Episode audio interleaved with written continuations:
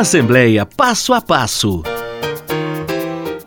O incentivo ao trabalho do homem do campo e à agroindústria está na pauta da Assembleia Legislativa. Na Comissão de Agropecuária e Agroindústria, a produção agrícola, o desenvolvimento dos negócios na zona rural e a concessão de terras públicas são assuntos que estão sempre na agenda dos parlamentares.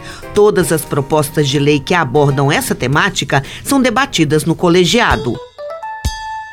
Cinco parlamentares efetivos e cinco suplentes integram a comissão, que se reúne toda semana na Assembleia, sob o comando do presidente, deputado Raul Belém, do Cidadania, e do vice-deputado Coronel Henrique, do PL. Você pode acompanhar as ações da Comissão de Agropecuária e Agroindústria no portal almg.gov.br.